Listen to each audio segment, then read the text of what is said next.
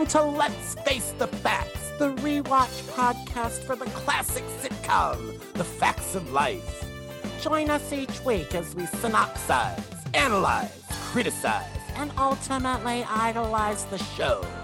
And now, here's your host of Let's Face the Facts, the wonderful David Almeida. Thank you, Matthew Arter. Welcome back. It's another week, another show. Thank you for downloading and pressing play. This week, Matthew and I welcome actor, writer, director, producer Michael Knight. No, not the character played by David Hasselhoff in Knight Rider. This is an actual person, an actual actor who works at many local theme parks, theaters, and attractions, along with me and Matthew. Michael got on the horn with us to discuss Season 8, Episode 11, Right and Wrong, which had an original air date of December 13th, 1986. I think we're ready to jump on in. Let's face the facts with Michael Knight. Michael Knight, welcome to the show. Hi. Hi. Great to have you here. Matthew suggested we get in touch with you, and I jumped at the idea because I uh, we know each other, but we've technically not really worked together. And it's that weird Orlando theater thing of peripherally knowing people, but mm-hmm. you don't really know them, know them. Yeah, you see each other at auditions, and that's usually about it until you finally get that one job together. And then it's like, well, we've known each other, so we're just friends. Yeah, we have been besties for a decade. Yeah. yeah. So we're glad to have you here. And thank you, Matthew, for suggesting Michael. You are welcome. It is purely, purely selfish of me to have suggested him because I'm just going to tell you, dear listeners, Michael Knight is probably I'm not saying probably for me. I know he definitely is for me, but just the most handsome, beautiful man I have ever been in the same the presence of. Like, you know how like you're like, you're the most beautiful person I've ever seen in person. Like he's just so I mean, look, I mean, look at his face. you're very, you're very good. I don't, it's hard to, because like, I feel oh, like, yeah, it is. Praise. Uh, that's the most praise I've ever gotten, even uh, from my wife. I don't know. She tells me I'm attractive a lot, but I'll take it. I appreciate it. I've got decent hair, and I I like how I look with a beard. So I think it's been it's been working pretty well. I'm not mad at the beard. yeah, no, Michael, uh, at, at the Zoom and uh, when I've seen you in person, it's like, yeah, that is not an unattractive man. Why don't you back off for a second, uh, David? Why don't you just take a step back? You know? Well, I was just trying to agree with you and tell you, Michael's an right, attractive right. man. Get my man's name out your mouth. All right. to be fair, I feel like if anyone's got like a claim, like Matthew Les like like stuck that flag in the ground like multiple He's... times, which is not a euphemism, but it could be. I stuck that flagpole in as hard as I could. As soon as I saw my chance, I rushed through the gate like a like a horse off of its leash. well, don't worry. I'm not trying to steal your man. I'm saving myself for uh, Adrian Zmed 1982. Just got to build my time machine. Anyway, uh, we are thrilled to have you here to discuss season eight, episode 11, called Right and Wrong. The original air date was December 13th of 1986. And uh, usually, I always like to ask, did you have any relationship with the show, Michael? You're you're a bit younger than than myself. So, did you grow up with it? Did you watch it in reruns, or ever, or never? Here's the thing. Yes, I. It, it's funny. There was a period of time as, when I was a kid where Nick at Night was like killing it, and I feel like I got just as much. I mean, the shows I remember watching. I mean, like Laverne and Shirley um, you know, Happy Days, the Monkees, uh, the Brady Bunch. And and what was funny about like I, I realized later is after watching Nick at Night for so long, they they sort of fast forwarded time. So like because they would have an episode on per night as opposed per week. So they started with like, you know, I Love Lucy and all the black and white shows, you know, Dick Van Dyke, Mary Tyler Moore, all that. But then, well, Mary Tyler Moore was later, but they started going so fast. So I was like, I'm watching old TV from the 60s and 70s. And then all of a sudden, I was watching TV from the 80s. Um, and I didn't even realize it, you know, because then there was like um, there was Diff'rent Strokes, and so some of it went so fast that I wasn't keeping up with it as much. So I did see quite a few episodes of The Facts of Life. Um, but I it was moving so fast and I was kind of I was a little bit older at that point. When I it was funny, when I was younger, I would watch Nick at Night more. Like probably around like 8, 9, 10, 11, 12. And then like once I got into my mid-teens, they started playing like stuff from like the 80s. So there was like um I don't know if they did it or Disney Channel was doing things like Growing Pains and um Step by Step, Mm-hmm. which is like 80s, early 90s. Um, so I remember watching those, but I did catch a few episodes. I never, long story short, too late. I never like really got into it, into it. I just, I want, I've never, I haven't sat down and really processed all that. Uh, so that was a good moment for me just now. Well, good. Uh, we always like to ask anytime we have a heterosexual male on the show, on the very rare occasion, uh, we always ask, did you have a crush on any of the girls? And uh, which which one of them would you say is your type? I can actively say that both Jo and Tootie are attractive. Okay. Well, this has been Um, fun. I mean, since Carol Lee has modeled her entire look and her entire life on Blair Warner, uh, Well, here's the thing about Blair. Blair is Blair's conventional. You know, like Bla- Blair, they write Blair to be the attractive one. And anytime they do that with a character in in like the history of me watching stuff, I I am always not into it. I'm like, you're you're telling me I'm supposed to be attracted to this woman, therefore, no thanks. You know, it's it's kind of like um with my early 90s shows, you know, what I loved about like Topanga Lawrence on Boy Meets World is that like she started off being goofy and weird and then she became attractive and then she became like attractive but the show itself didn't lean into that until like maybe the third or fourth season so like i appreciate it when like the girls aren't meant to be like the attractive one they're just the girl and and their natural attractiveness comes through okay. My friend Hannah was her um, body double for that show. She was, awesome. Wh- which was Blair was no for the back of Topanga's head. oh wow that's awesome Who knew? No, I am a huge Boy Meets World fan. Uh, let's get talking about this one. I always start off with a little bit of nuts and bolts, as I like to call it, about who wrote and who directed. This episode was written by Jane Anderson and Ross Brown. They've written previous episodes. We've discussed Jane Anderson in the past. She would go on to win three Emmy Awards one in 1993 for writing The Positively True Adventures of the Alleged Texas Cheerleader Murdering Mom. Say that three times fast. And then more recently, she won two Emmys for writing and producing Olive Kitteridge in 2014. That's the series with the wonderful Frances McDormand.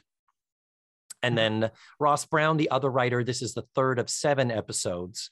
Uh, he will write for The Facts of Life. He just did two very recent episodes season eight, episode seven, called The Ratings Game, and season eight, episode eight, called The Wedding Day. And uh, Matthew and I agreed both of those needed a little bit of work. We have some notes we are sending back to him in our time machine. Um, but he would also be a producer for the show and remain so through the end of the series. But we've talked more at length about them in the past. This is another reason I'm I'm glad you brought up Boy Meets World because you are and it's like step by step and those shows like that because those like late 80s early 90s shows are full tilt boogie as far as like um where we are with the facts of life now where the show bible doesn't matter um where things are on the set don't matter um and so I'm I'm interested to get your input on this episode from a writing standpoint, Michael, because um, you seem to enjoy shows that are crap. Yeah, the TGIF lineup, that's a good way to put it. It was just full tilt boogie, crappy TV, written under the guise of, well, it's family entertainment. So, you know, it can't be too much of a thinker. It's for parents and their kids to watch together. Yeah, that's the ticket. But anyway, uh, the episode was directed by John Bowab, who's the in house director, and he directs, I think, all but two episodes this season. So this is their um, regular guy who always directs the episodes. And uh, that's pretty much it for the nuts and bolts. So, Michael Knight, Yes. this is where we like to put our guest on the spot and ask you Mhm. if you would please provide a one to two sentence synopsis of the entire episode, right and wrong. Uh, similar to a listing like you might read in TV Guide, just really short and sweet. Okay. If it runs too long, I will warn you, Matthew shall judge you. Ready, set, and go. Okay. Uh, Natalie tries to get published in a magazine, but finds out someone has plagiarized her work and does her best to confront the person who plagiarized. her. God, I love you. What? I think that meets the Matthew Arter seal of approval. I don't are- think he could have done anything wrong, though. I don't think he would have made a mistake no matter what. So Matthew, you got a little drool on your um. Gotta wipe your. wow. Okay. Before we start, I do want to say I'm so sorry you don't get to see over our heads. Were you familiar with this season where they've got the the novelty uh, gift and unusual things store? Or are you more familiar with the Edna's Edibles years or the Eastland School years? I so I can say it was weird for me to come into this because I was unaware that uh, the show ever looked like Mhm. this. So the long answer is, or the short answer is no. I, I I'm not familiar with any of those episodes um, because all I really ever remember was them as kids, maybe early teens, and Mrs. Garrett. So when Cloris Leachman showed up, and then they all looked like they were 23 at minimum, I was like, I was unaware this show was this this. uh it, I didn't know it lasted for that many seasons, and I didn't know that they got that old. So the answer is is no. Mhm. Uh, I was not familiar with. I did not get to see any of those. we begin this episode uh, in the living room. And uh, by the way, the whole episode, no one's minding the store. Who's minding the store? I ask every single week, it seems. Not really anybody minding the store. Maybe at one point Andy does say something, but, but, but. Anyhow, very, very first thing, weird thing music intro. As we start and are rolling the credits, there's music playing and it's piano music. And while it's happening, we have Jo and George moving a piano around the room with Beverly Ann directing them to do so.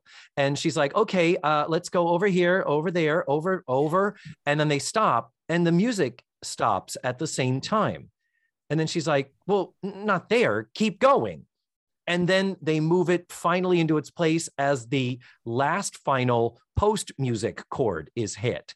They for they've never done anything like this with the underscore music actually being synced or commenting on the action of the show. And that was very strange to me it, it felt like what i liked about that was like it, it felt like all of the characters in the episode also felt like it was strange. Like like she's moving this piano around and it's clear that where it's gotten to is the like umpteenth place that they've moved it to. So like the, again i'm not super familiar. There's no precedence for this piano right? Oh yes and no. Okay. yes.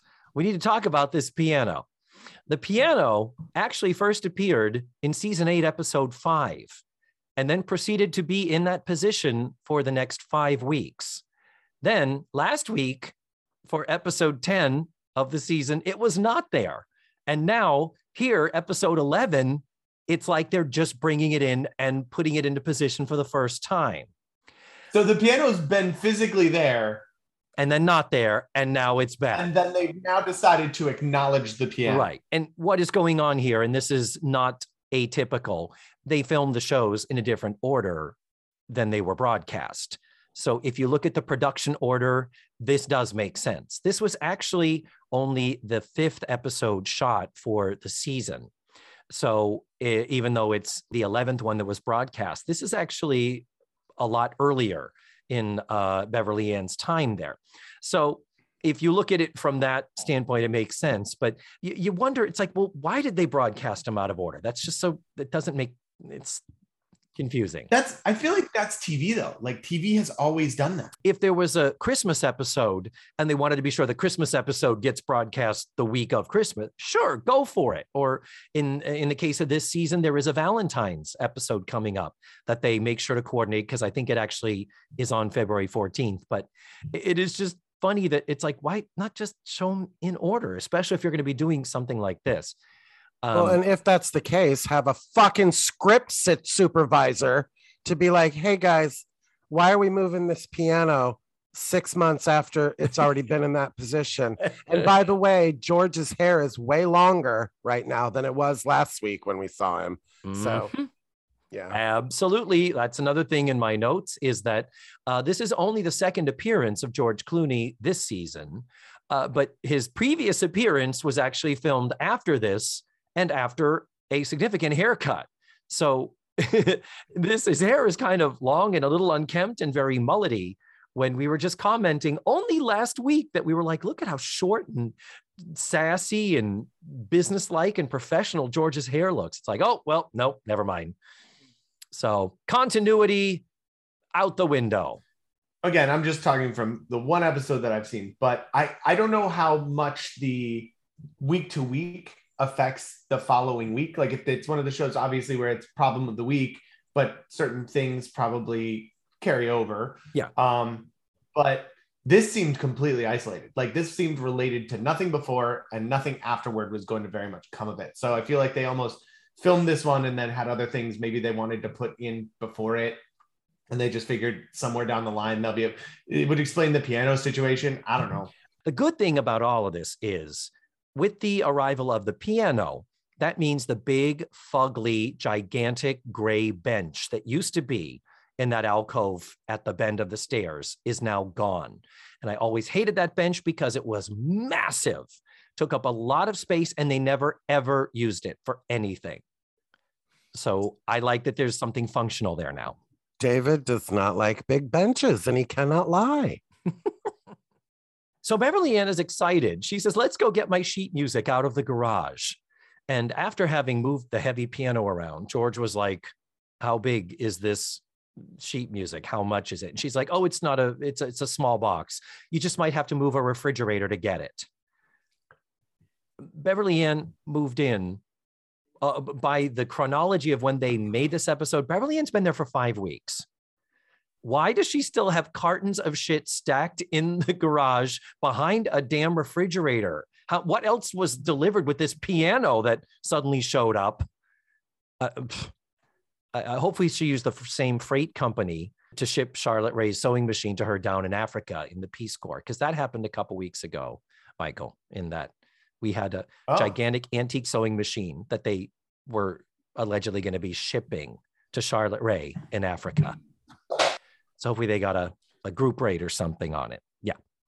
I'm Uh, more upset by upset slash excited by like this Winchester fucking mystery house that they live in Oh, that now has an that's how you I we have we seen that door before, David? yes. Beverly Ann and George do go out this weird side door that is downstage, so closer to the camera and the audience than the fireplace. And I have down, this is weird. And then in the back of my memory, I thought, I feel like we have seen it there before. I feel like we have. And sure enough, it has appeared there before, and it is in exactly the same place, like the jig jog of the wall. We had something like that in season five. So three years ago, when it was the Edna's Edibles version of the set, I'll post pictures of it. But it's it was pretty surprising when I was like, oh my God, it's actually right. It actually works. There are more entrances to this fucking building than is safe for five women to live in a building that has eight different front doors, back doors, side doors.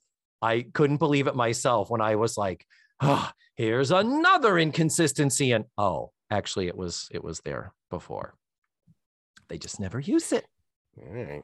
Mhm. I feel I feel like there was a thing in TV in the like 70s, 80s, and 90s where they just did that and just accepted that the audience was just gonna go along. Like I'm like again to cite Boy Meets World, um the vast changes that they make in casting, uh, the way that they change the school around. There's a door in Boy Meets World that has a different. It's in the same place every every week in the school, but depending on what they need it to be, it's the janitor's closet, it's a bathroom, Oh, yeah. it's an office.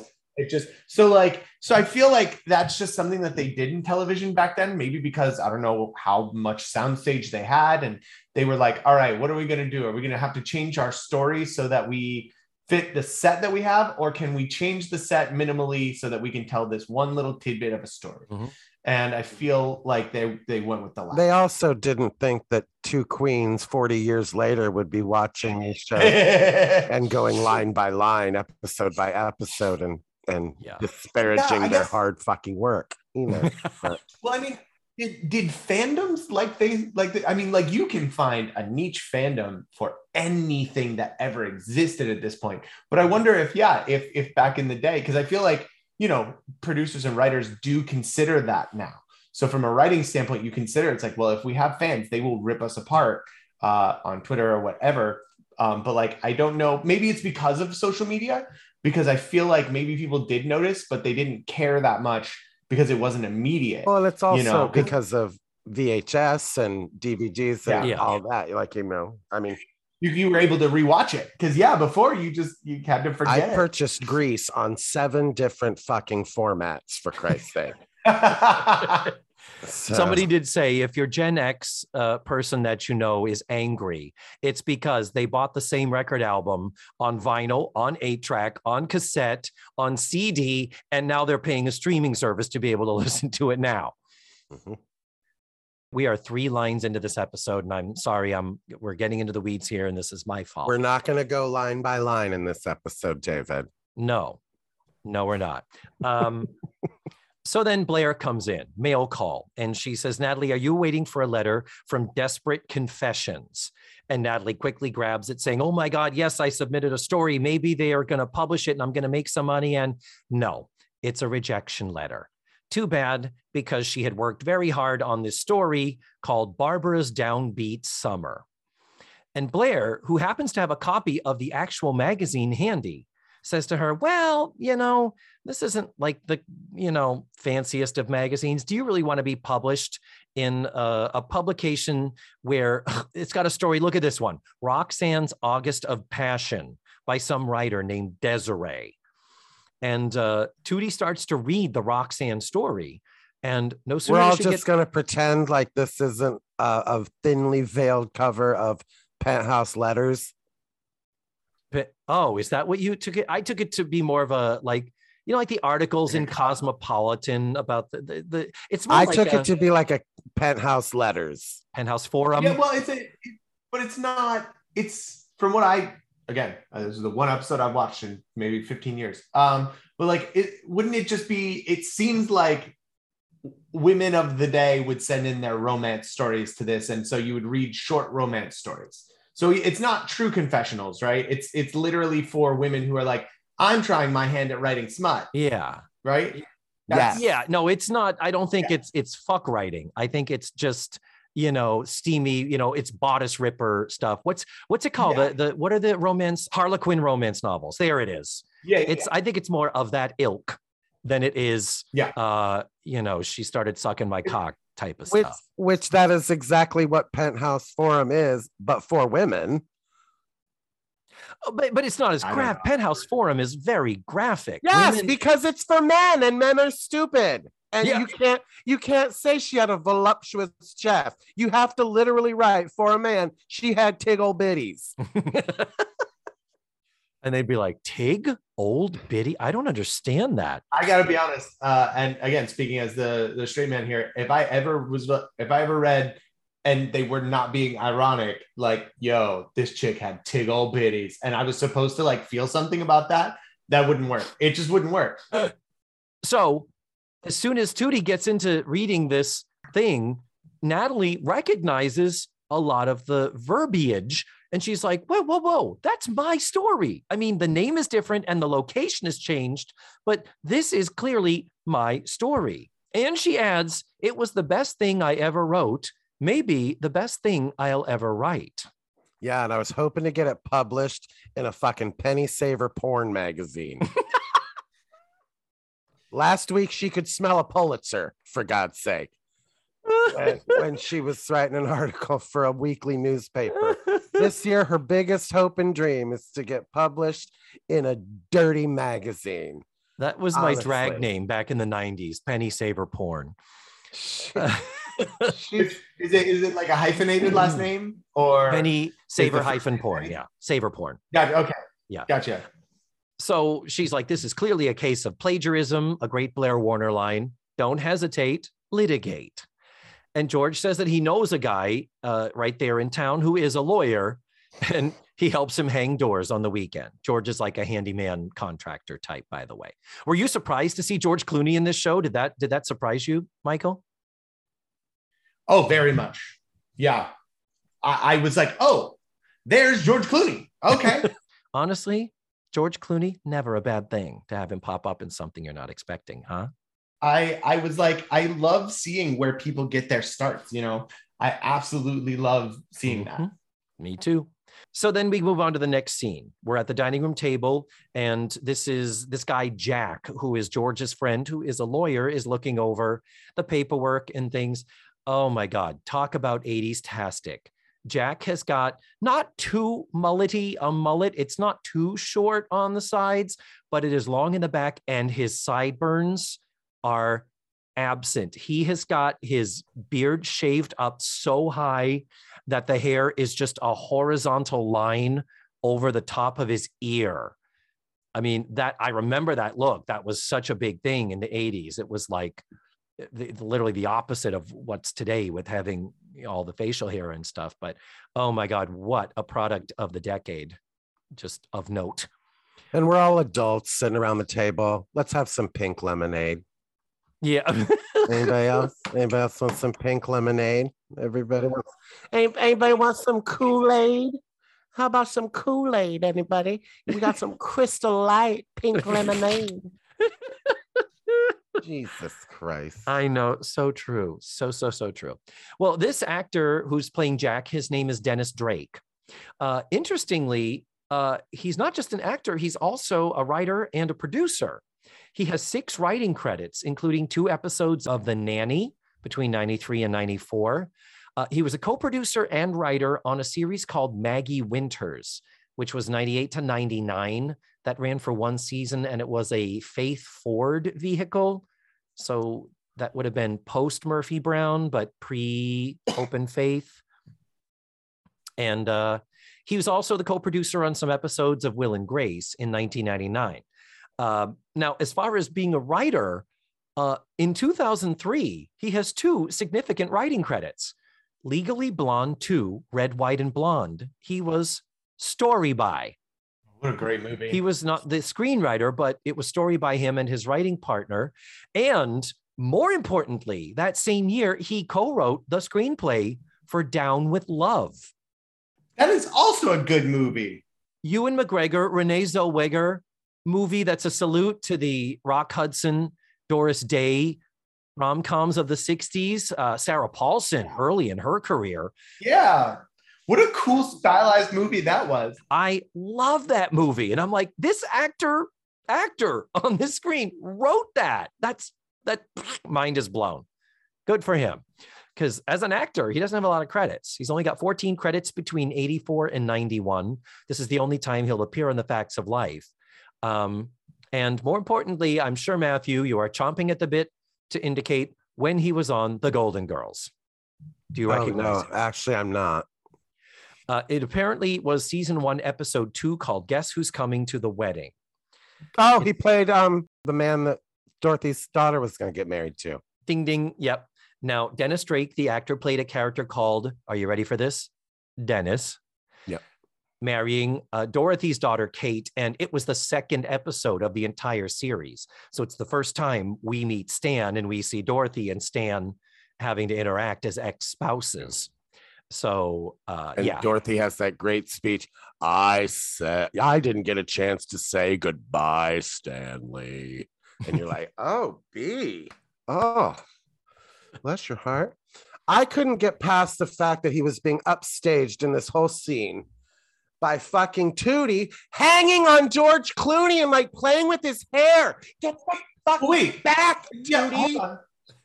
Were they? Wait, are they not dating? No, No. Because wasn't she like on his arm and like all over him? Like, wouldn't you be?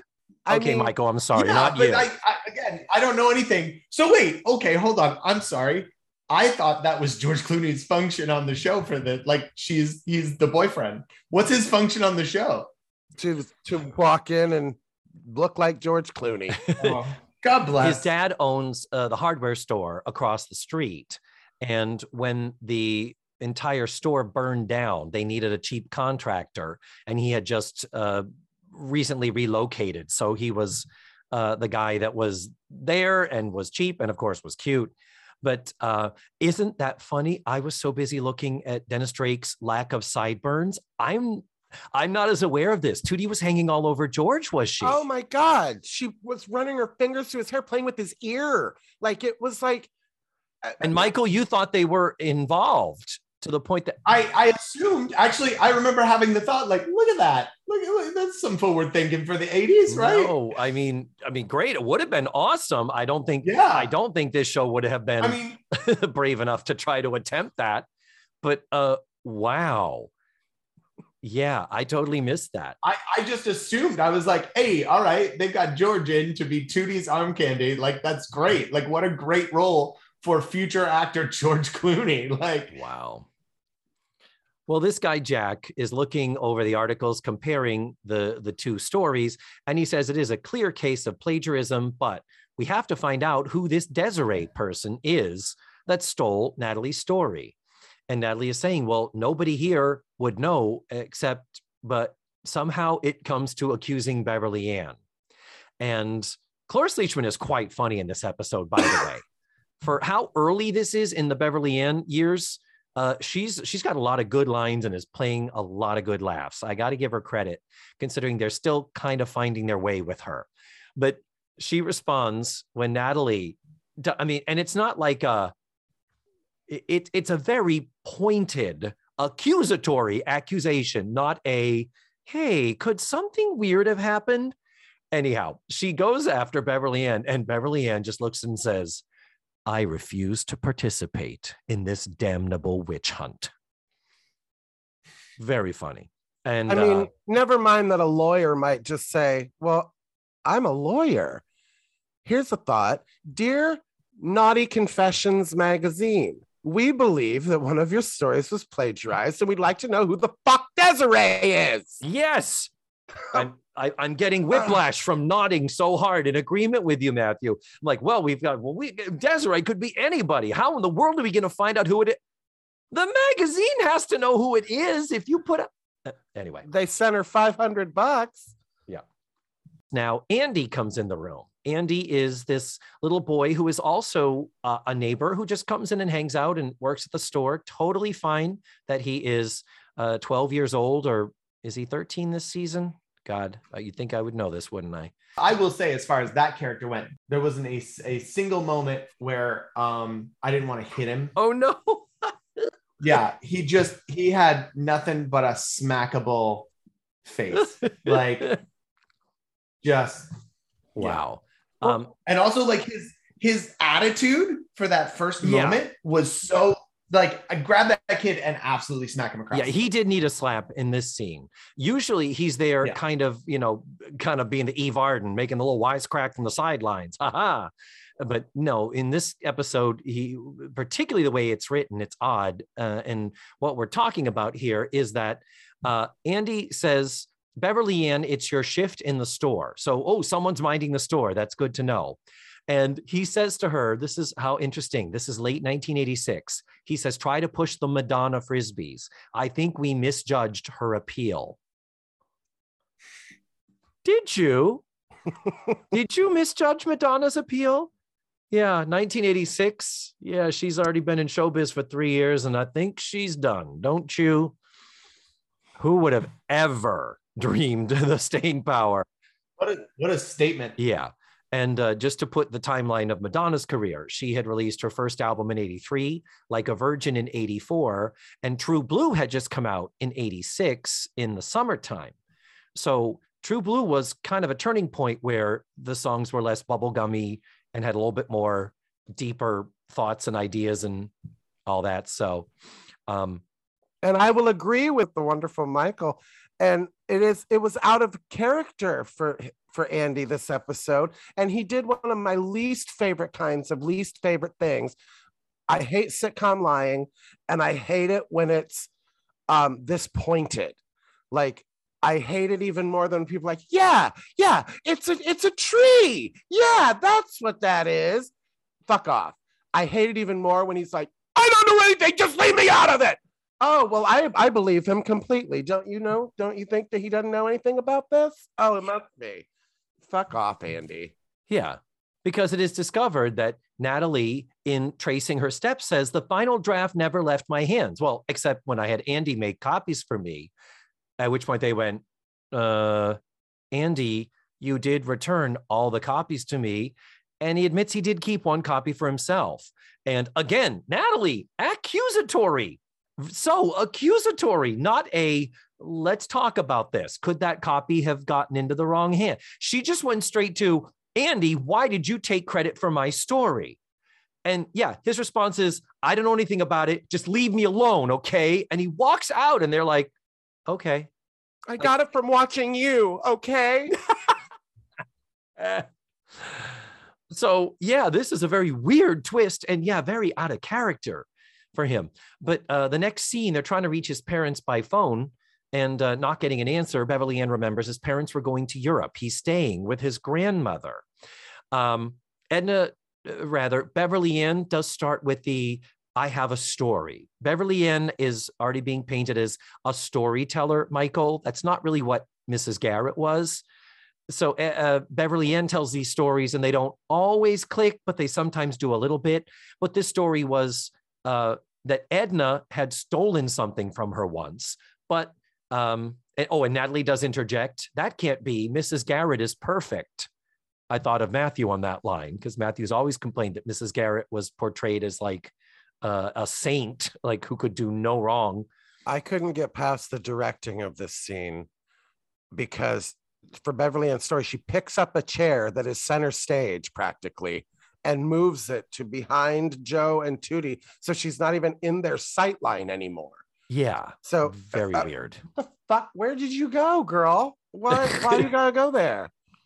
I, I, did, and there was no purpose. I waited for like, oh, maybe something's going to happen center stage that she needed to be out of the way for. But literally, she picks up a chair, moves it to the weirdest place on the stage, she might as well have taken it up the stairs to the landing and sat down there and said, I've got a story. ah, I mean, I love you. I love you, Cloris. I know that was not your choice, but weird. It's camera blocking and how they apparently wanted to frame her or light her or something. But but the point I did this... wonder if it was because she was like, I much prefer my left side or something. I did wonder if that's why she's like, if I'm gonna sit down, I'm gonna be filmed. Like, I just I did wonder that, but then they filmed her straight on anyway. So it wasn't that but it was just weird to me. Yeah. The point of Beverly Ann's story is that Edna did steal from her when they were children, but Edna turned out fine. So let's not assume the worst about Andy over this one thing. And Jo even does say, with surprise, that made sense. Like, oh my God, a Beverly Ann story actually clicked because usually they're a little bit more out there and rambly and scatterbrained. Um, but no sooner do we have this moment than ding dong, Andy is at the door with his grandma, Polly, this sweet little old lady. And uh, let's talk about her a bit. This is actress Billie Bird. Billie Bird is one of those character actresses that you have seen in 150,000 things, and you can't remember a single one of them. Did you recognize her, Michael? I did. Uh, she is the old lady from Home Alone. Yes, she's the lady that uh, that Catherine O'Hara is trying to buy plane tickets off of, mm-hmm. and I think succeeds. Like they never show it happening, but I think she succeeds in Home Alone getting the plane tickets from her. I don't remember. I haven't seen the movie in a while, yeah. but interesting that you that's what you recognize her from. John yeah. Hughes used her in three movies 16 Candles. She's the grandmother in that. Home Alone, and uh, Dennis the Menace. She was a vaudevillian performer in her younger years before she got into film and television. She did tours with the USO to entertain entertain our boys overseas. Uh, here she is 78 years old. And uh, she had recently been on Benson as a semi regular from 84 to 86. And she would go on to be a regular on Dear John, the Judd Hirsch show, which was 83 episodes that she was on from 88 to 92. Yeah, she's got a long and decorated career and uh, lived to be 94 years old, died in 2002. So lived a good long life. Uh, this is her only appearance on the Facts of Life. This is the only time we ever meet Andy's grandmother. I think it might be the only time we ever discuss Andy's grandmother because, Michael, spoiler alert, in eight weeks, Andy is going to suddenly steal from them. And they're going to be like, What the fuck? Why are you stealing from us? And he's like, My foster parents are breaking up. They're getting a divorce, which means I'm going to end up going back to the orphanage. No mention of the grandmother and never previously a mention of this being foster parents. We always were like talking about Andy's parents. We never knew he had come from a broken home or whatever. But this whole plot is created in eight weeks. This whole, uh, you know, retcon, as it were, happens so that Beverly Ann adopts Andy. By the end of the season, she will be his mother and he'll be living with them. But oh, 80s sitcoms. Oh, Yeah. sitcoms, you and your I mean, we found out. I mean, again, I, I don't- I don't know. I don't want to pre preface the episode before we get there. But maybe the grandmother wasn't the best person for a young boy to go live with. or maybe she dies over the next eight weeks, Hey, man, she's real old. meaning you know, I Natalie's mean, curse might have worked. That would have been a more satisfying end to this episode if she had clutched her chest and keeled over dead, and Natalie would have rejoiced. What, Matthew? What? What's the matter? It seems a little dark for a lighthearted 80s sitcom to kill the lady off at the end. I don't know. This woman was pure evil. Yeah, I know. I agree. I'm like, nah, that that would that's a punishment that fits the No, crime. she deserves it. It's true. Um, so anyhow, uh, the other thing we have here that is disturbing. This is cut from the syndicated version. So the version you watched, Michael, had three minutes missing from it, mostly little trims that you wouldn't even notice. But looking at the full length version on the DVD, we do have a little exchange here that uh, the the grandmother says, "Well, Andy tells me that there's a." You know, there's an issue here with you guys, and I wanted to come and help clear things up. And she says, Andy's an honest boy. I remember when he was three years old, I told him not to play in the dirt, and he came in one day all covered with mud. And I said, Andy, have you been playing in the dirt? And he said, No, Grandma Polly, I've been playing in the mud. Cue the laugh track. And so you see, he's a good that- boy. That's a laugh track. And then Natalie's uh, punchline to that bit is, yeah, he's not only good, he's literal. So That's see, that's a that is. I agree. That's a great punchline, and Mindy Cohn delivers it beautifully. But now the thing of, so wait a minute, you're again eight weeks down the road. You you were in foster home. These are foster parents. Why do you have a grandmother who allegedly knew you when you were three years old? Um, anyway, very very weird, very very strange. That uh, I don't remember if the grandmother is mentioned when it's all well can't you go live with other family or your grandmother i forget what it is but Well, so well, so the thing is, it's like okay, so you you brought up VHS and DVDs and things.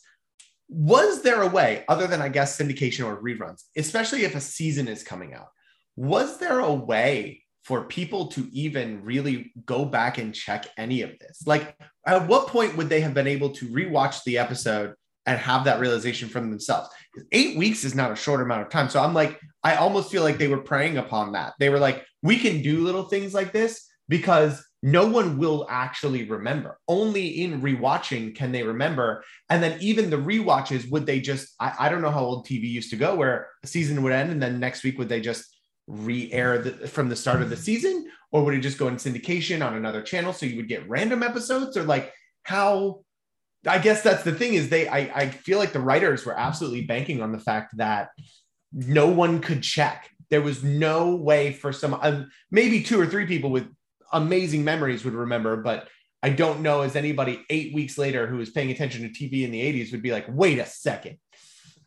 So yeah i feel like i feel like yeah they counted on that too much you know, as you said and as matthew said they reruns weren't as much of a thing and shows didn't have super fans and particularly the home video market didn't exist. It was definitely Yeah. this show was in reruns, but the current episodes running now, you wouldn't see them until the first rerun in the summer and then they wouldn't get into the syndication package probably for another couple of years. Yeah. So, yeah, you're right. But the big cliffhanger at the end of this act is while they're talking about, you know, we want to get to the bottom of this. And uh, Beverly Ann does say, So, uh, Polly, you know, um, may I call you Polly? And she says, Well, of course. Or you can call me Desiree. Dum, dum, dum. And we fade to commercial. Now, she knows why she's there. Yeah. Why not just leave out the Desiree part and say, well, this has been fun, everybody. Bye.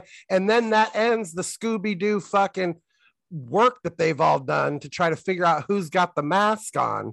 Yeah. And That's what was funny about this episode was this woman literally came in to light a fire and take names. Like she didn't give a single thought. No. Like she came in and was like, by the way, your story sucked. I stole it. I changed the name. I'm here to tell you to get fucked. Like literally, that was her energy Yes. coming in here from the start.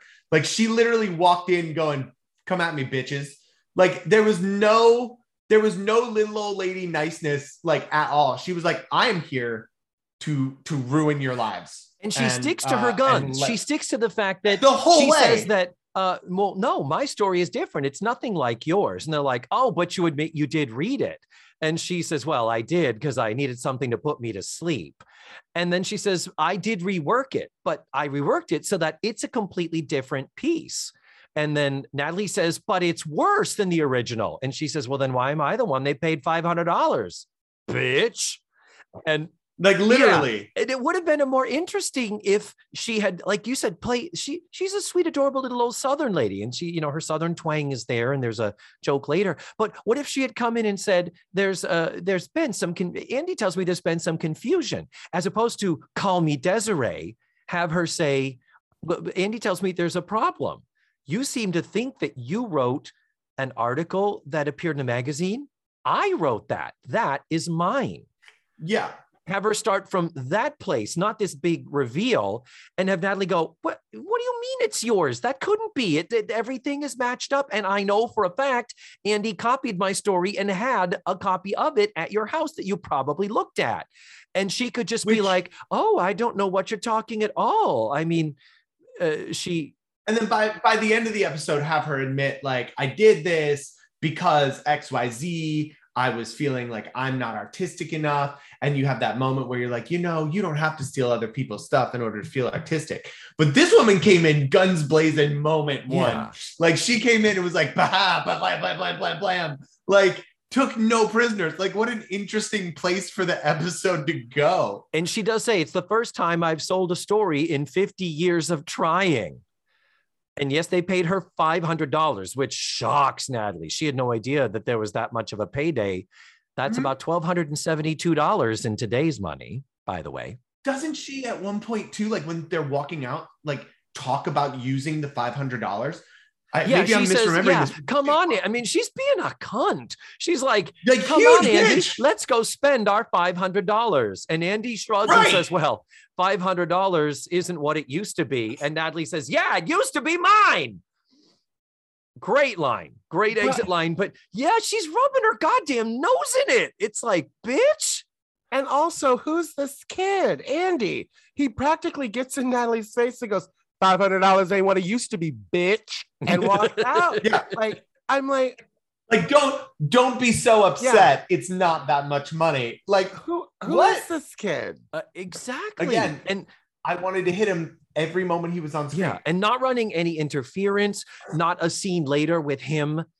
Uh, w- there was no scene with just him and Natalie saying, Natalie, could you please not go after my grandmother for Yeah. XYZ reason and make that be another thing? I mean, the next scene is uh, all the others kind of weighing in with like, well, maybe you shouldn't. Well, she's an old lady. Well, she's a neighbor. They don't live far. They're part of the neighborhood and stuff. But it would have been much more interesting to have Andy be the one to come and appeal and reestablish his place in their family versus just being an accessory to this crime and not really giving a shit about it. It it makes me wonder. I here's the thing: you can say it didn't follow a formula, like writing wise, the episode didn't follow a formula. The writers were like, "Yo, we're gonna throw a grenade in the middle of this episode and, and see what happens." So, I from that standpoint, I don't even know if it's a poorly written episode. I think it was a it was a cool concept that I don't know was executed super well. But again, that was I was I was blown away by this old woman just being like, "What up? This is I'm taking your shit and I'm taking this kid, and uh, everybody else can get fucked." like, no, you're you're not wrong. Um, I'm not sure. I, I don't look at this as uh, good writing in the sense that she's a one note character. Wouldn't it have been much more Mhm. interesting to have her come in and, like I say, play the old lady angle and Yeah. just act like, oh, no, dear, that was my story. I made it up. Well, goodbye. We have to leave now. Then in the later scene, when Andy's not around, when sweet grandma doesn't have to be putting on a show, that's when she could say, look, I don't care if I stole your story. It's the first one I ever got published. It's the first money I ever made. You're going to have to take me to court.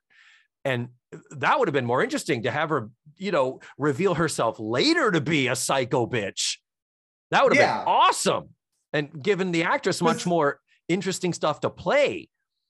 So in this scene, I do have to point out that uh, while the girls are kind of like, Natalie, maybe you should, maybe you shouldn't, da, da, da," uh, Tootie does say, I thought you had an early shift at the cannery. And she says, no, I can do that another time. Like basically, I'm I'm missing work because I'm so fixated and focused on this thing. Um, she did mention the cannery back in episode six that she had worked at the cannery, but we had not heard about it previously. So back when we were analyzing season eight, episode six, the little chill is what it was called. We were like, what is this cannery she talks about? We never heard her talk about working at a cannery. Well, this is it. It's just, again, out of sequence. So doesn't make sense. Network, not writers, network problem. Uh, so after the girls leave, we have Natalie alone with Beverly Ann. And uh, particularly with the girls starting in with the, "Nah, did she really do that much damage? Did it really hurt you? Um, Beverly Ann finds out that and Andy does show up and say, Grandma is asking you to come over. She wants to talk to you. And Beverly Ann basically says, Go talk to her. But Natalie, you, you gotta, you can't go in there firing on all cylinders with guns ablazing. And Natalie's like, No, the woman's finally going to admit she's a thief and give me what I deserve my credit, my money, and an apology. Then I'm going to give her what she deserves.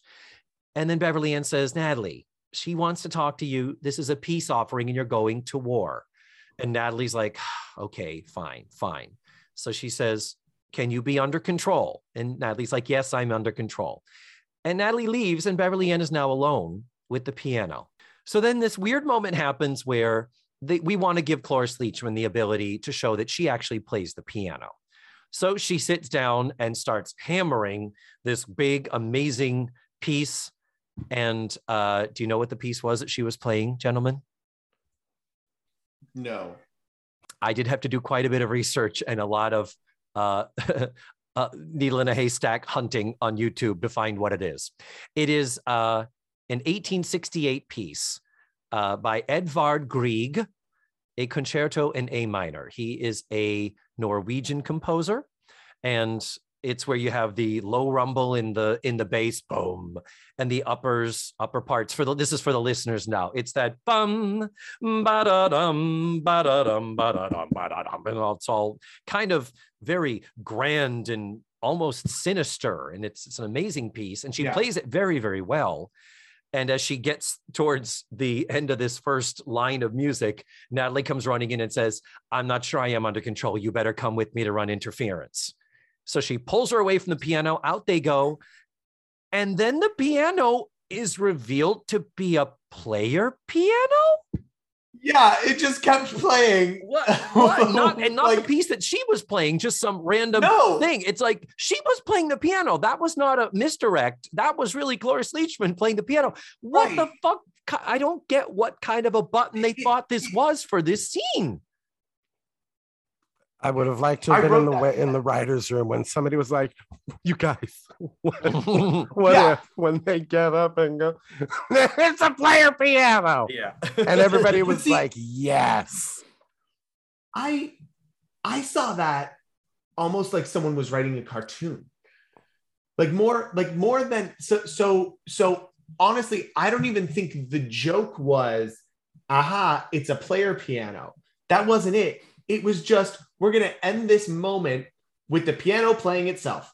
And that's it. We're not trying to say anything more than the piano is playing itself and that's we funny. just need a button. Any type of button. If it's a button, it's a button. a button. Good. and and like you know you could see that happening in a, in a cartoon you know where someone's like playing and then they step away and goes ba bum ba bum and you're like that's a cartoon magical realism it's whatever you know people pull their faces off in cartoons it's it's cool and i feel like that was that because i was like they had to what they had to do what they had to do for that just that moment was they had to get a player piano and then make sure that Cloris could play the piano and then somebody could press a button and immediately launch into a player piano song.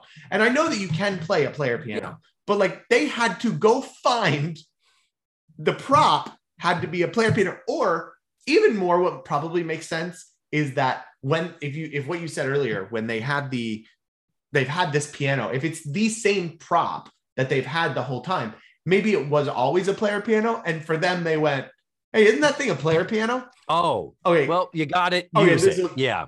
this will be funny right I thought just like you, Michael. I was like, it should have. It, it- I felt like they should have just let it play, or something. yeah because it- that it was. I I was like, that's so weird. it was Or Mm. have her not playing such this big, grand, dramatic piece.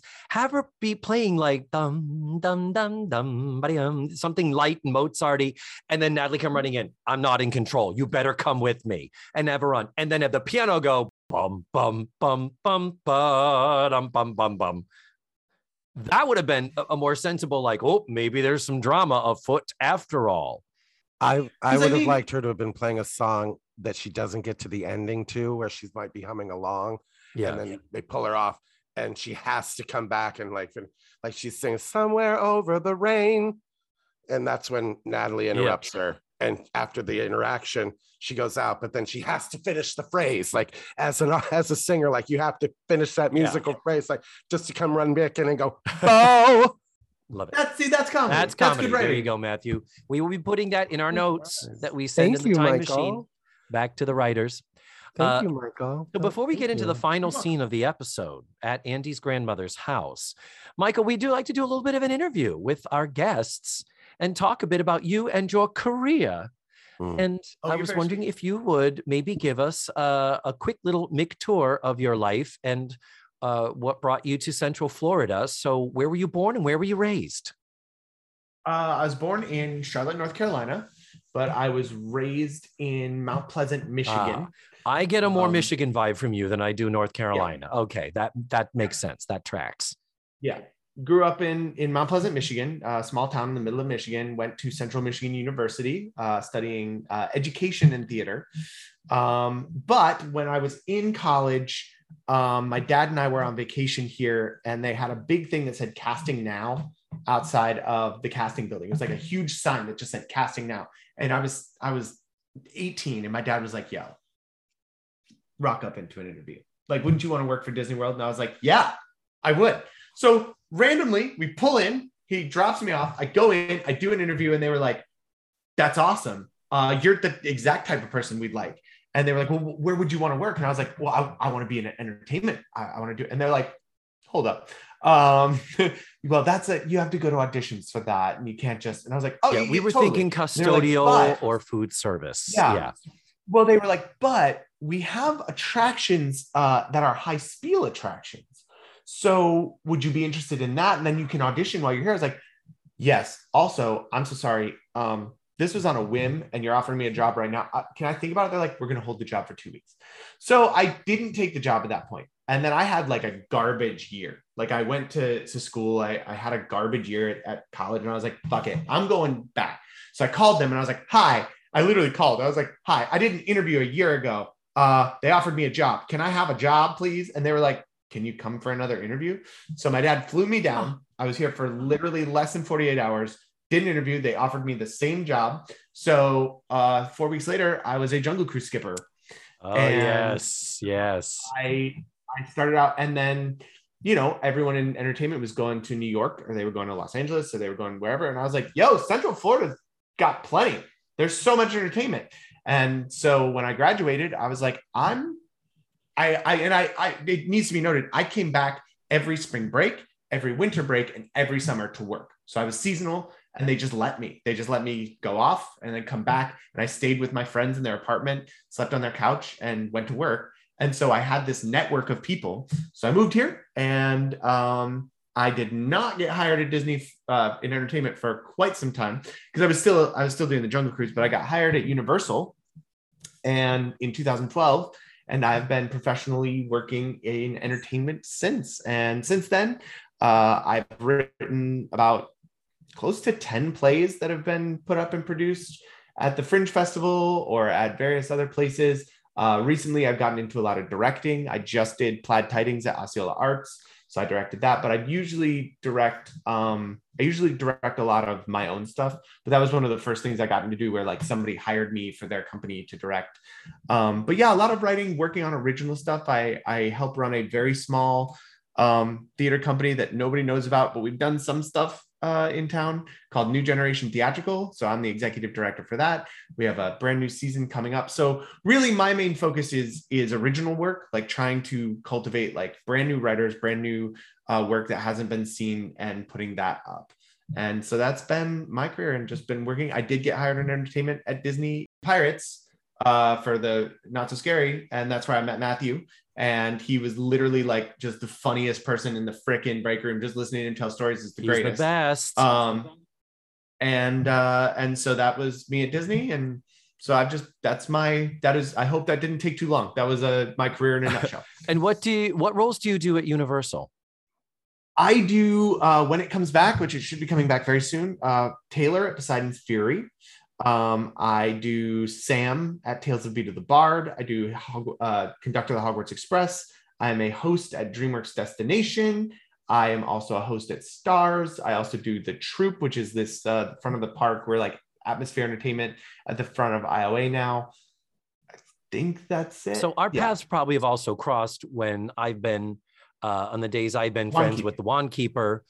Matthew also tells me you are a published author and that you would be uh, someone who might have some familiarity with how publishing works. And Have you ever written for a porno mago? I have not. No. I do not have any knowledge of you uh, as a writer. Writer, but uh, talk to us about that. So it's generous to say published technically because I did self-publish. Mhm. Um, so I, I self-published on Amazon. Um, but it was really cool. I have a friend who's in town. Her name's Caitlin Bellamy, and she's had a lot of success self-publishing. I am familiar Um, with Caitlin. we have worked together many times. She is Yeah. a delight. She's great. Um, and yeah, so she she coached me through how to take this book I wrote and put it through the proper program so that it's formatted right, and then you can upload it. And so yeah, it's really cool. It really is just the way to go. Um, because you know, it's a uh, publishing is a lot like auditioning. You know, you have this piece and you have to and you send it to publishing houses, but really what you have to do is you have to send what's called a query letter to a literary agent. So you don't just send it like I can't just be like, "Hey, Scholastic, here's my book."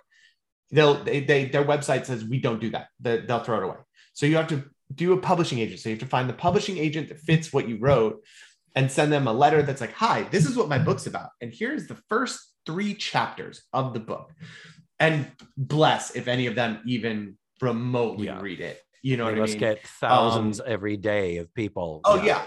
And and so publishing a novel, in my opinion, from the small time that I tried to do it the regular route, is honestly it's less likely to happen than um, uh, booking an audition Mhm. on Broadway. Frankly, like I, you walk into a Barnes and Noble and you see so many books, and you're like, it must be easy to get published because there's thousands and thousands and thousands of books. But for every one of those, there's probably another thousand that didn't get published. So it's in my opinion, it was easier for me to go, I'm not looking to be a I'm not looking to be a huge author here. I'm not I, that's not my goal. I don't want to I I would love to be, but I'm not here to be the next, you know, uh, John Grisham.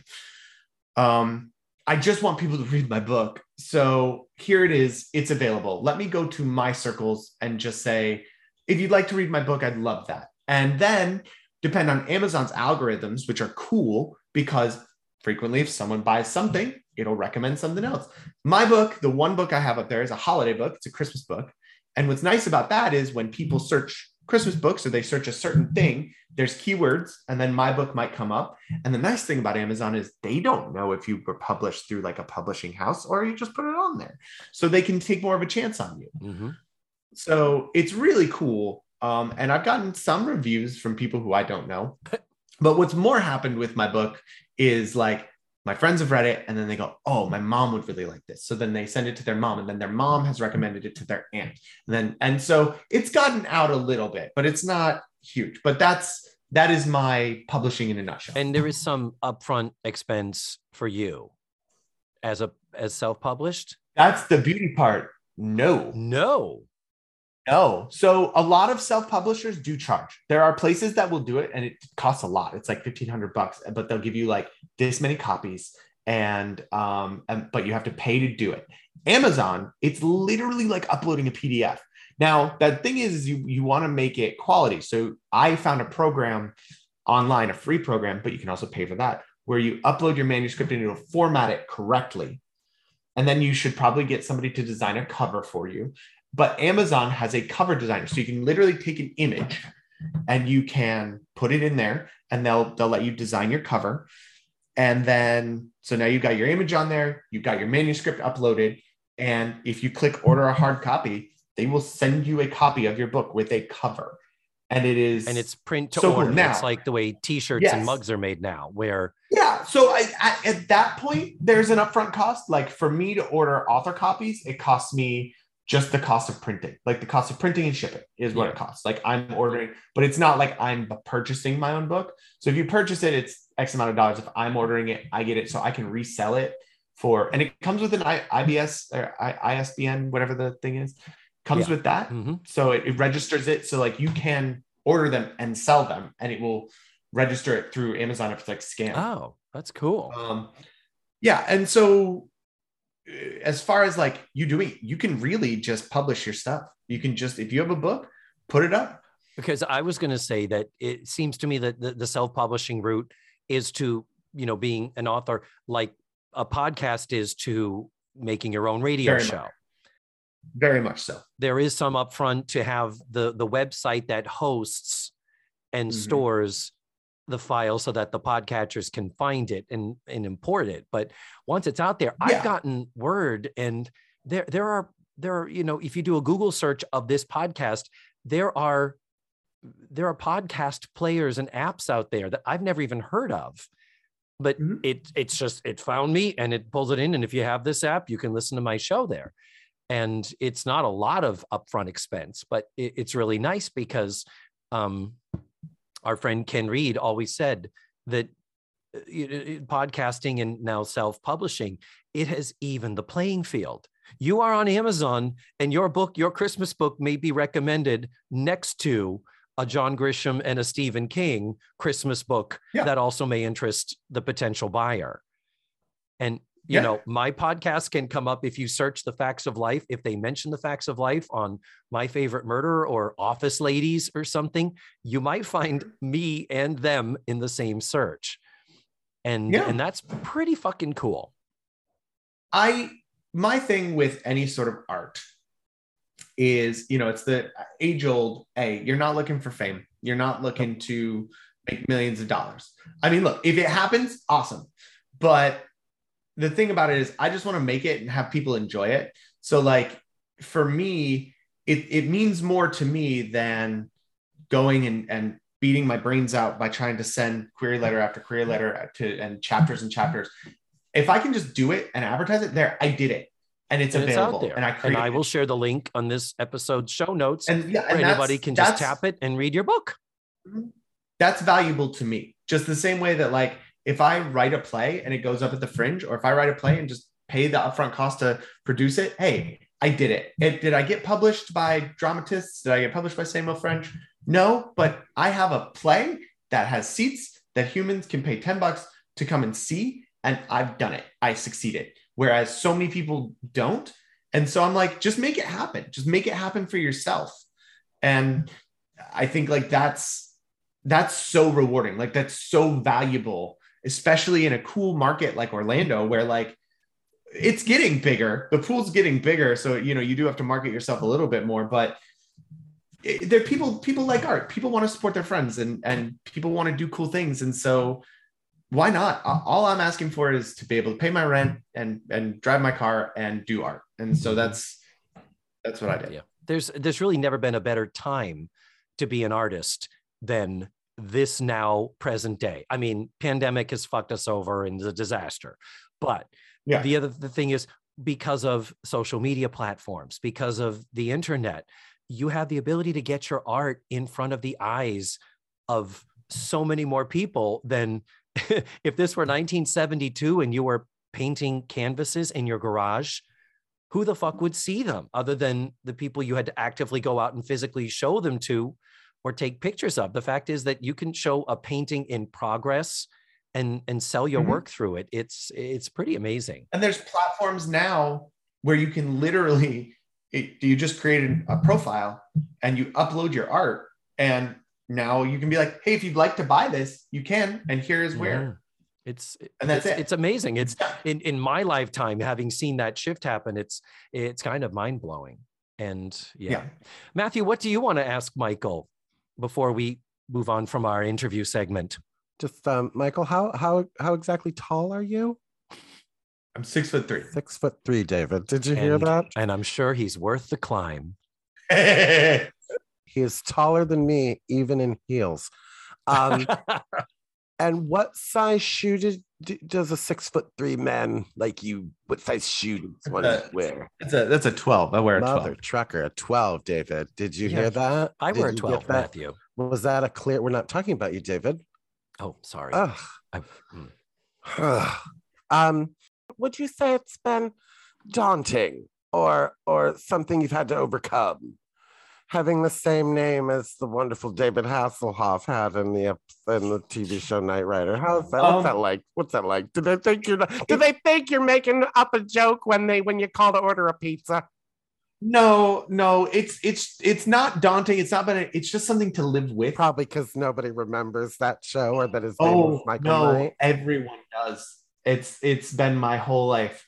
Um, and and I remember asking my dad because I was born in 88 and I said, Dad, that show was prevalent. Why? And he was like, I, I didn't watch that show. I had no idea. I didn't think about it. And I was like, shut up. Like, there's everyone gets it. Everyone does it. Oh, Knight Rider. Oh, how's KITT? Oh, and that's been my whole life. And it's just something to live with, you know? I love you. What? well, Michael Knight. That smile. That smile will melt a thousand icebergs. Look at that little smile. Just very sweet. Just so handsome and smart. Oh. Mm-hmm. I could just sit here and be admired all night. I really oh. could. And Matthew will do it. He stop do it, it, Stop it. Let's get this over with. We're entering hour two for Christ's sake. Okay. Okay. This 22 minute episode. Yeah, so true. So, yes, Michael Knight, enough about you. We've got to deal with this conundrum with Natalie and Andy's grandmother. The final scene at Andy's grandmother's house. Before they go into the house, Beverly Ann and Natalie ring the doorbell, and it's Camptown racism. It's like, okay, so that's racism is always funny. Never not funny when you have a racist song uh, by as a doorbell. That's of course to play up the fact that um, Billie Bird is a Southern lady, and there's just no way around it. She never ever played anything other than a Southern woman but uh, yeah, that was a, that's a Stephen Foster song. Stephen Foster's that uh, uh, composer who wrote a lot of uh, the songs that we now know are racist. Matter of fact, when you pull up Camptown Races, if you Google it, first video comes up. Al Jolson singing it in blackface. Yeah. There it is. oh, boy. He wrote minstrel shows. Yeah. Back in the 1800s. Right. Including uh, the state song of Florida, Swanee River, way and, oh, down upon the swan. He also wrote "Oh Susanna." Um, yeah all these things and yeah uh anyway so uh yeah racist doorbell uh, aside uh, we come inside and Beverly Ann comments what a charming house it is, and she does attack it with full of everything imaginable. There's a lot of tchotchkes, a lot of knickknacks, a lot of bric-a-brac. But um, she does say, "Oh, I invite people here like they're my own family. Don't touch that." As Beverly Ann is admiring some figurines on a table, some little animal figurines. But anyhow, uh, the, the scene doesn't really go anywhere other than grandma says that story is really mine. And if you want to lay claim to it, you're going to have to sue my doilies off. And uh, for Beverly Ann having been brought in to be Natalie's grounding factor, because Natalie was not feeling fully in control, it's Beverly Ann who starts to get riled up comedically, brilliantly, and Natalie has to calm down Beverly Ann in the process. But then the final word is she says, I've decided not to sue you. And she's like, why not? Yeah. And Natalie says, and now I'm reading from the script here, because this thing has turned me into someone I don't like. I've become so obsessed, I can't think straight. I've become suspicious, paranoid. And for what? Nobody's dead here. Nobody's been hurt. And we're fighting, all we're fighting for is some satisfaction. I don't need some court to give me that. Sometimes it's enough to know you're right. You don't always have to prove it. At least I know that when my first story is published, correction, my second, it will be my own. Come on, Beverly Ann. And out she goes. And Beverly Ann says, I'm right behind you, Natalie. And almost goes out the door and then runs back in and fucks around with the figurines and then leaves. Freeze frame, roll credits, end of episode. Yeah. That's it. I, am yeah, like, you yeah, you wanted a, an ending tied up with a bow. Fuck you guys. Just like this old lady's No, attitude. they- blam, blam, blam. Yeah, literally, they kept they kept grandma just being like, I'll fire if you fire. What do you want? Let's go. it's I'm ready to die. Like Oh, that. She God. was Can right you there. can you single out that sound, David, for me? If But you shoot, is- I'll shoot. Oh my god. I just But- want to make that my ringtone. But the thing is, it's like, uh, you know, like you were saying earlier, Michael, you're like, is this avant garde writing? Because it's doing unexpected things. It's not going where we think it should. I'm like, uh, no, it's a really, I think, classical Yeah, and in some ways essential uh, element of drama that when you have a protagonist and an antagonist fucks them over, the antagonist has to pay for it. There has to be some sort of comeuppance greater than having her figurines fucked with. I would have liked it if Beverly Ann just knocked the table, uh, just yeah. like, Well, like because, because the, the writers right there tried to shoehorn in the message from the other side. Yeah. That was the only time that that we were to see that maybe this woman is out of touch and doesn't understand. Because again, she said, "My house is mine. Oh, do not touch those. You see, I've spent a very long time putting them just where I want them. Mhm. So please don't touch them. And that was the metaphor for I've spent a very long time writing something that isn't yours to touch or make better. That was that was the moment. That was what they were trying to do with that. And then they just left it. They were like, ah, you see, this lady, this old lady might understand. And they didn't even have Natalie say, the way you made me feel would be as though I went and rearranged your your uh, things. You've had that. You have this in the exact place you want it. It's something that means a lot to you that you worked a lot of time on. To you, uh, it's important. To me, it just looks like figurines. I could change them and it wouldn't change anything. And that was where they were going. And then they just didn't. Well, then they could have had a bag, like a handbag or something, because they they live so close. They didn't take purses. It drives me crazy when women go places without purses on television. But I, I Mhm. didn't realize they were putting forth that no, Andy apparently lives really close, like a couple of houses down or something. So uh, had they shown up with like a purse, a big handbag, it could have been like, I don't need that. Come on, Beverly Ann. And then have Beverly Ann open up her bag and just sweep the table Sweep of the figurines yeah. and put them in the bag and have her say, What what are you doing? Where are you going with those? And have her say, You want them back? You know what you gotta do. Slam. That would have been Yeah. fucking There's, best there's a million, there's a million ways. Yes. I mean, I think that's brilliant. show her show her what it feels like to have something stolen Yeah. her. But instead, Natalie just goes, Well, I guess I'll give up on this one, but I'll do it again. It was such a cop out, and she didn't learn anything. She didn't win anything, and that woman won. That woman totally won. She learned no lesson. Nobody watching learned a lesson. Agreed. Agreed. That's what I ugh, dislike this. What they, they, there were so many avenues in that moment at the end of that episode in for Natalie to say something, to make that comparison about the figurines, to say, you know, this was mine. To have, to have the writers write that woman and say, you know, this was a win for me, but frankly, it's not. It's an empty win. I should be a better person and, and do right. They didn't take that opportunity. There was no reason for Natalie to have to hoist that that loss. Yeah. Or even do a play the angle of is this the example you want to set for your grandson? Because he knows that it was stolen. And any even lesser, lousier writing would still have her getting her comeuppance where Natalie would walk out just as the mailman arrives. Oh, look, it's my check. It's my money. It's the other, it's the second payment that they promised. Oh, it's a letter from the publisher saying that they've become aware that it's the same story submitted by somebody else at an earlier date. Uh, The idea is that the magazine could find out Yeah. that it's like, wait a minute, we don't publish shit that you plagiarized. So you need to return the money. Is this before or after you have Beverly Ann flipping the fucking figurine table, David? Uh, When- that would have been so gratifying. Oh my It's God. a lovely piece of whimsical, fun 80s sitcom. Nobody has to learn anything, Ugh. David. I s- and that's the thing I, I think like that's literally where the writers wanted to go where they're like sometimes you lose welcome to the 80s It's an episode I would I will watch if it's on. I wouldn't skip it on the DVD. You know what I mean? So I'm Mhm. not. I, I I have questions.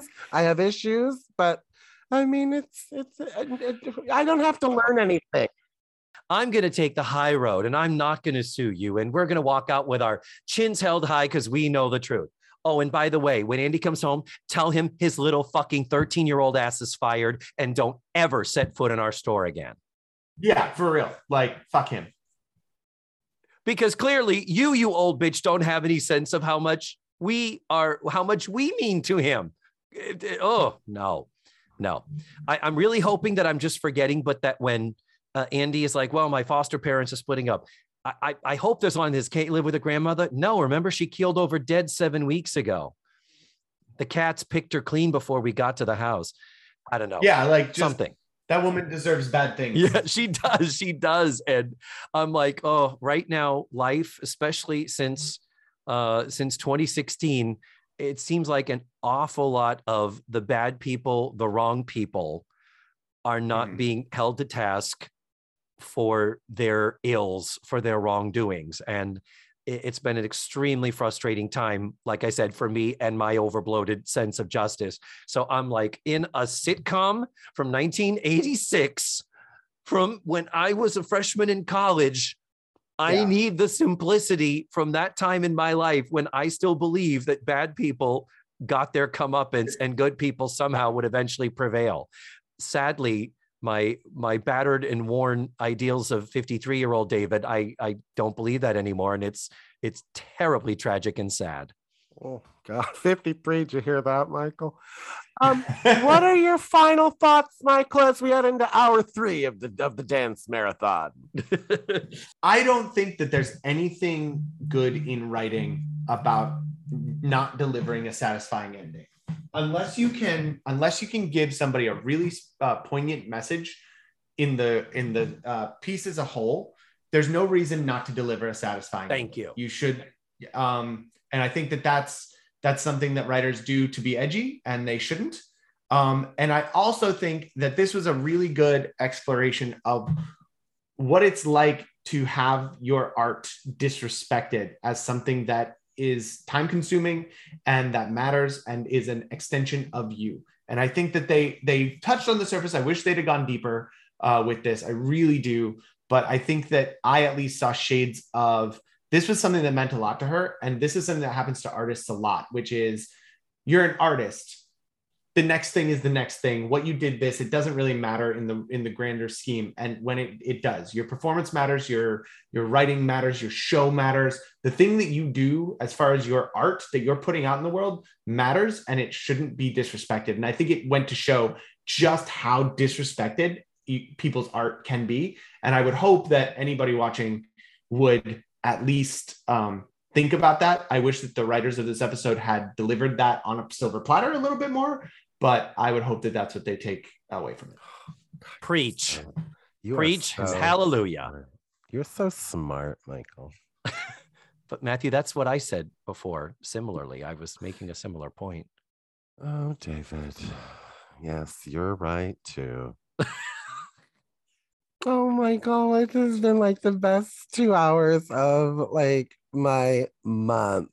Uh, I'm just gonna look at your handsome face and oh, how many times I wish I had a scratch and sniff screen, if you know what I mean. oh god, you just a beautiful, smart hunk of man. My god. Mhm. Well, you guys are great. Honestly, Matthew, I really appreciate it. I love talking to you. Any opportunity I get to, it is always awesome. And I, I really missed this year not being able to hang out during Halloween. So I'm hoping that it comes around again. You Um, do but I write that- plays, you know. I You're do, aware of my and- talents. I am, and we will we will make that happen as soon as I can. I actually have a meeting immediately following this about our upcoming season. Um, and So, I'm I'm comfortable with nudity, and um, good. um, with or without the disclaimer. I think it's it's with the with my type. It's important to spring it on them. And um, And just I'm so you al- know, both Matthew and I, we are offer only. Good. offer only. Good I'm know. also willing to No, spend no ti- audition for you guys. not willing to spend time on the casting couch. If, if, if- and, um, yeah. If that's what you mean by auditioning, then Matthew absolutely will audition. There. Fair enough. fair happy enough. to happy to show you my oral skills, if you know what I mean. But All right. All right, thank you guys both. I really appreciate it. This was really wonderful. Um, it was really good to sit and talk to you for a lot longer, David. It was great And to have this time. Yeah. This is the longest we've ever spoken, and I hope it's not the last time we talk for I hope so. If you a guys, long length of time. I would happily come back on. So send me more episodes. Well, we'll we will definitely try to make that happen before the series ends. But until then, smooches, my dear, and goodbye. Mwah. Okay, bye, Michael. I love you, Michael. I love you, Michael. Bye. Okay, stop it. Goodbye, Michael. Jeez. Ugh. Oh, he's so clingy. And there you have it. That was Michael Knight. I'll post links to his website where you can see a lot of the projects that he has worked on and is currently working on, as well as a link to his book on Amazon, which is called Ember's Gifts A Christmas Tale. Now, one thing that was uh, an afterthought, uh, we were recording a different show, and Matthew said that uh, he was thinking about the talk that we had here about needing a literary agent. And Matthew said, wouldn't that have been a great thing to explore? If the show had thought, let's get Natalie a literary agent trying to find her work, or make part of Natalie's journey the quest to find a literary agent. And while we're talking about it, why not have Tootie getting a talent agent as well to try and find her acting work? These were some missed opportunities they could have explored, and it could have been uh, some fun opportunities to bring in some wacky characters. Immediately, I'm thinking about Joey's agent on Friends, and I cannot think of her name, but I absolutely loved every time she was on the show. Anyway, next week, a big episode. A very beloved, popular, well known, and well remembered episode. Season 8, Episode 12 Seven Little Indians. We are going to have Ken Reid from TV Guidance Counselor back on the show, and I cannot wait. You can watch the show ahead of time for free at dailymotion.com. I will post a link in the show notes and on this episode's webpage. That is all, guys. Thank you so much for listening to this week's show. And remember, the facts of life are all about you.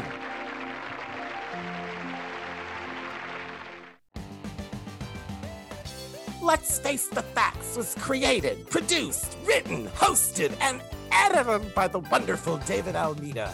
Our theme song was beautifully arranged and recorded by Ned Wilkinson. Please visit facethefactspod.com for supplemental photos and videos, links to social media, and ways that you can support the show. And don't forget to subscribe, rate, and review. This is Matthew Arder saying tune in again next week for another thrilling episode of Let's Face the Facts.